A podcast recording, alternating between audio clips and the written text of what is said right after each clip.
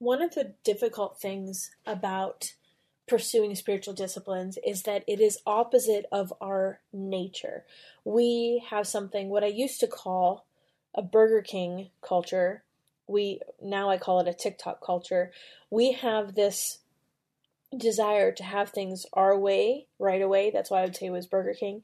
But this right now culture. And I think the pandemic did contribute to that.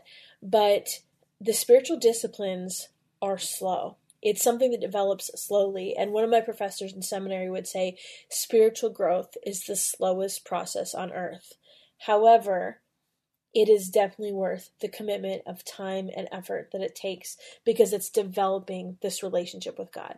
So we're going to talk and unpack this a little bit today on the podcast. Stay tuned. Hey friends, welcome to the Hearing Jesus Podcast.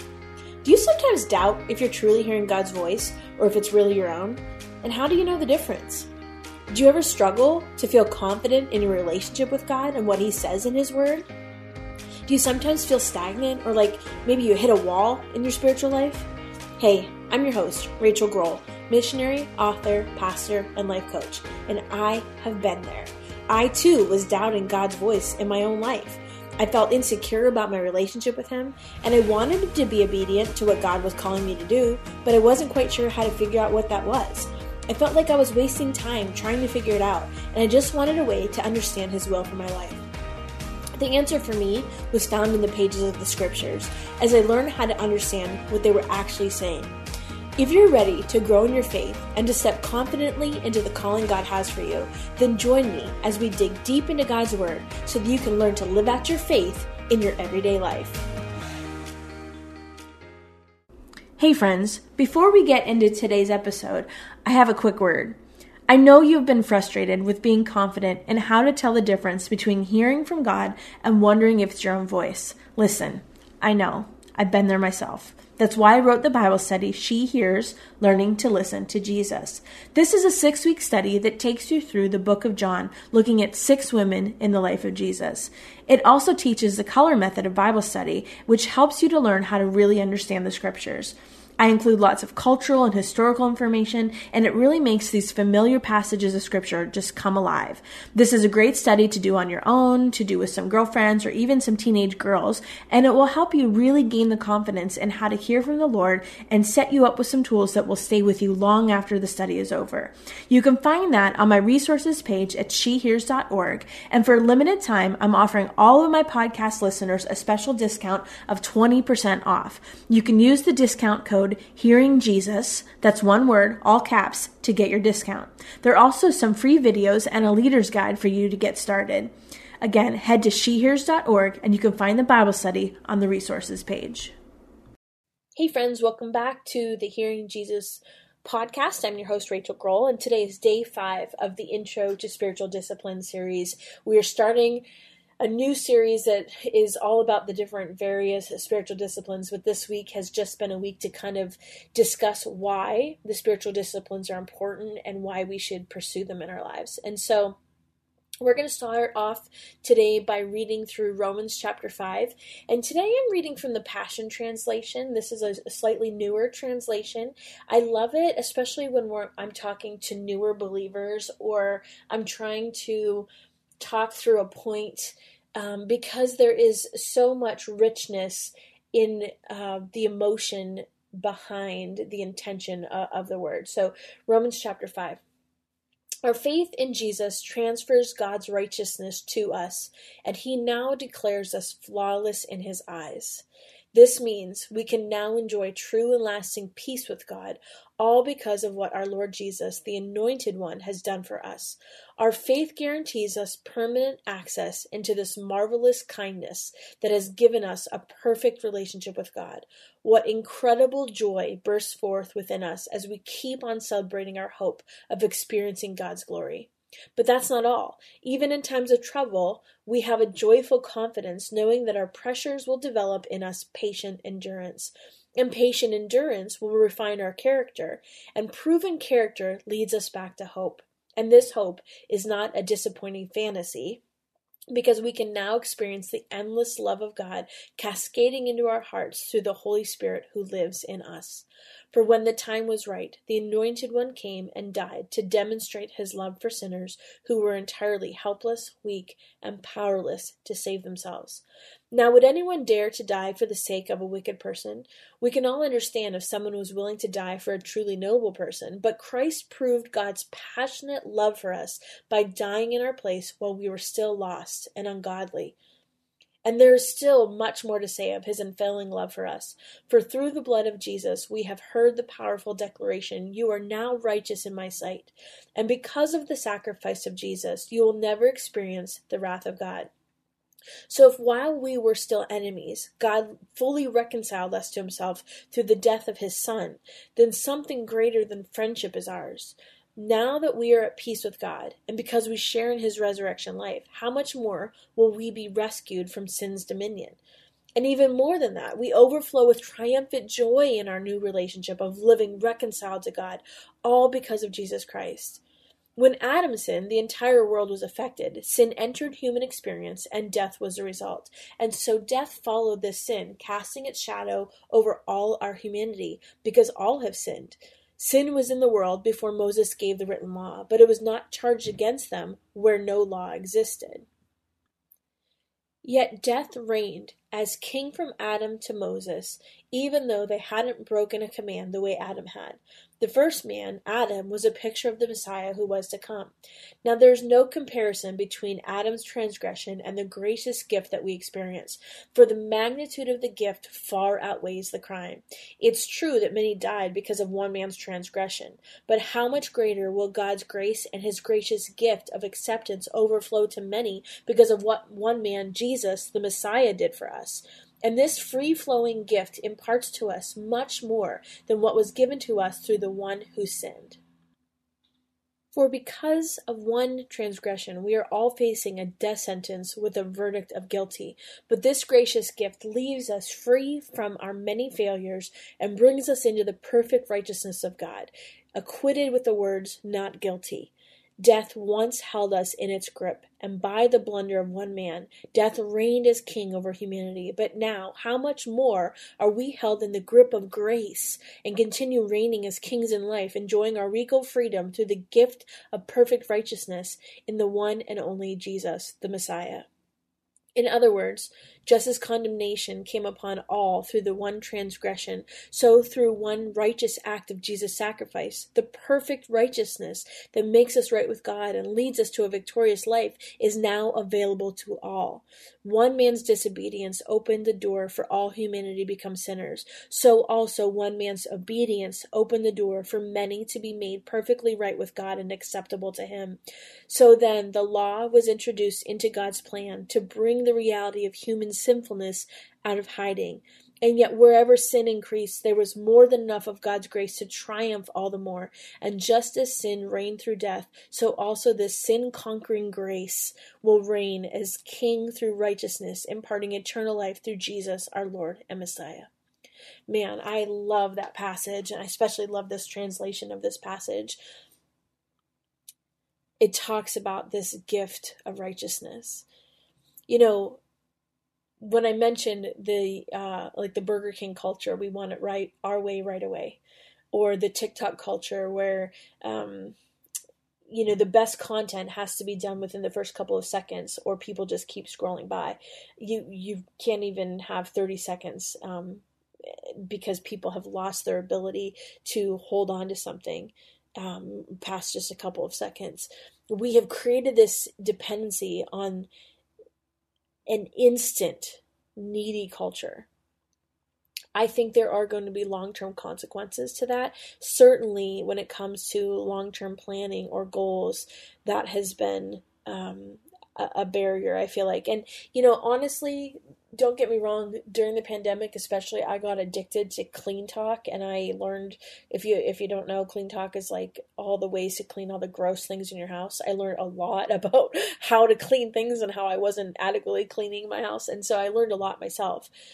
But the danger in that is that we don't learn the tenacity that comes from these deep relationships. And so, everybody sings that ocean song. They want to sing about going deeper, but they really don't want to go deep.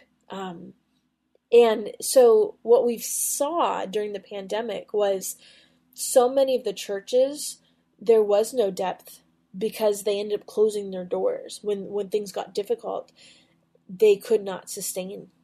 And one of the things I think is really important that we have to understand headed into this spiritual discipline series is that our spiritual maturity is not dependent on a church. Our spiritual maturity is not dependent on a pastor or a worship band or a Bible study even. Our spiritual maturity is dependent on our own relationship with God. And our core relationship with God is not dependent on anybody else. It's dependent on our own ability to take the primary responsibility of pursuing a relationship with God that is intentional and learning how to hear and respond to God as He pursues us. One of the things I want to make sure that we cover is that the spiritual disciplines, as we go ahead and we start learning about all the different things that we can do to produce a posture in us that is ready to hear from God, is that it is not a list of things that you have to do for salvation or anything like that. And I say that because depending on your background, sometimes in some churches, there is this sense that if you do or not do certain things, there's an element of guilt that comes with that. That's not what this is. This is simply a guide that will help you learn how to promote behaviors in your life that will lead to greater spiritual maturity and spiritual health. And it's kind of like, eating fast food versus home-cooked meals. If you're eating fast food all of the time, you're going to feel different. There's a consequence. You're going to feel different. It's going to affect your health differently than if you were eating a lot of produce or, lower sodium or whatever it is. And much like eating healthy, there are spiritual habits that produce a healthiness in us that we don't otherwise get. And so it's not a sin, it's definitely not a sin to not pursue these disciplines, but there will be a consequence. Consequences can be good or bad, but the consequence of pursuing spiritual disciplines is a closer relationship with God, a more mature spiritual relationship. And so when we're pursuing God, the goal is to become more like God in His nature. That process is called sanctification. And so that process, I want to make that really clear, that process is God's work. It's not our work. Ultimately, we are powerless to change on our own. It's God's nature in us that allows us to change. So even if we try to do it on our own, Romans 5:17, I read it earlier, it specifically calls righteousness a gift from God. And in fact, Paul mentions 35 times in the New Testament that righteousness is a gift from God. Human striving doesn't work. We talked about that earlier this week, that you are not loved for what you do, you are loved for who you are. Human striving doesn't work, but that doesn't mean that we do nothing. It doesn't mean that we keep on sinning, waiting for God to change us. Instead, it places us in a posture of being able to be changed. One example that I think is helpful is I always talk about this posture of readiness. My daughters play volleyball, and it's inevitable. There are some girls that are, on the court and they're playing with their hair or they're talking to each other or they're looking at their boyfriend and they're not really paying attention to the game. And then there are other girls that are crouched down, their eyes are on the opponents, and they have their hands in position and they're ready and waiting for the ball. And now a lot of times the difference is maturity. The difference is the newer kids on the team that maybe this is their first or second year playing versus the kids that have been playing 3-4 years, and it's experience. They know to be in a posture to be ready to receive what's coming for them. That's the picture that I want you to have in your mind when it comes to the spiritual disciplines. This is just an opportunity for us to dig a little bit deeper. Right now, this whole week, and I apologize for this, but there are farmers out in the field ahead of me that are doing some work in their fields. Up around me and below me, there's an apple field, there's a cornfield, and then there's a wheat field behind me. We kind of live in the middle of nowhere, Pennsylvania. But I see such a clear picture of this in the farmers that live around me, because ultimately the farmers are helpless to grow say, corn. The farmer is helpless to grow corn on his own. But there's things he can do to get ready. And so it's not him just sitting out there praying and saying, okay, God, make corn grow in my field. No, he has to get the field ready. He has to cultivate the ground in the spring. He has to plant the seed. He has to prepare the ground maybe with fertilizer. The preparation and the cultivation is the responsibility of the farmer. Then, of course, yes, he has to wait for rain. And obviously, we need sunshine. But God grows the corn. The growth is God's responsibility. But the disciplines are the way that we can cultivate and prepare our hearts. The disciplines themselves, the acts themselves, are not what changes you.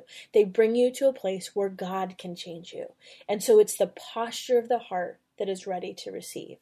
It is setting us up to be available to God's presence, because it's God's presence that changes us. Father God, we thank you for your presence in our lives. We thank you even now as you are drawing my friends closer to you. You are preparing our hearts for what it is that you have for us over these next couple weeks.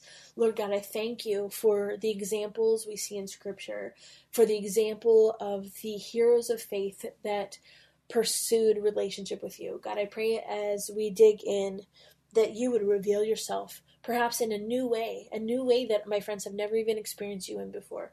God, I pray that you give them the strength to be obedient.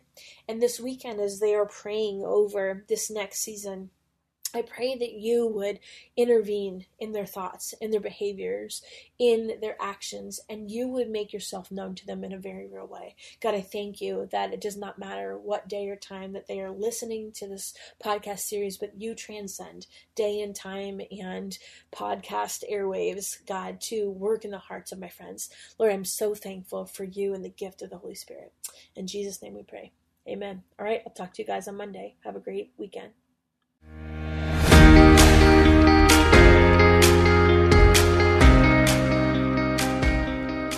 Hey friends, if this podcast helped encourage, empower, or equip you for God's call in your life, I would love it if you would head over to Apple Podcasts and leave me a review. That's the #1 way you can support my show. You can also join our free Facebook community or Instagram page where I share inspirational tips, resources, and prayer throughout the week. Hey, I want you to know I'm praying for you this week. Know that you are loved, you are cherished, and you are His.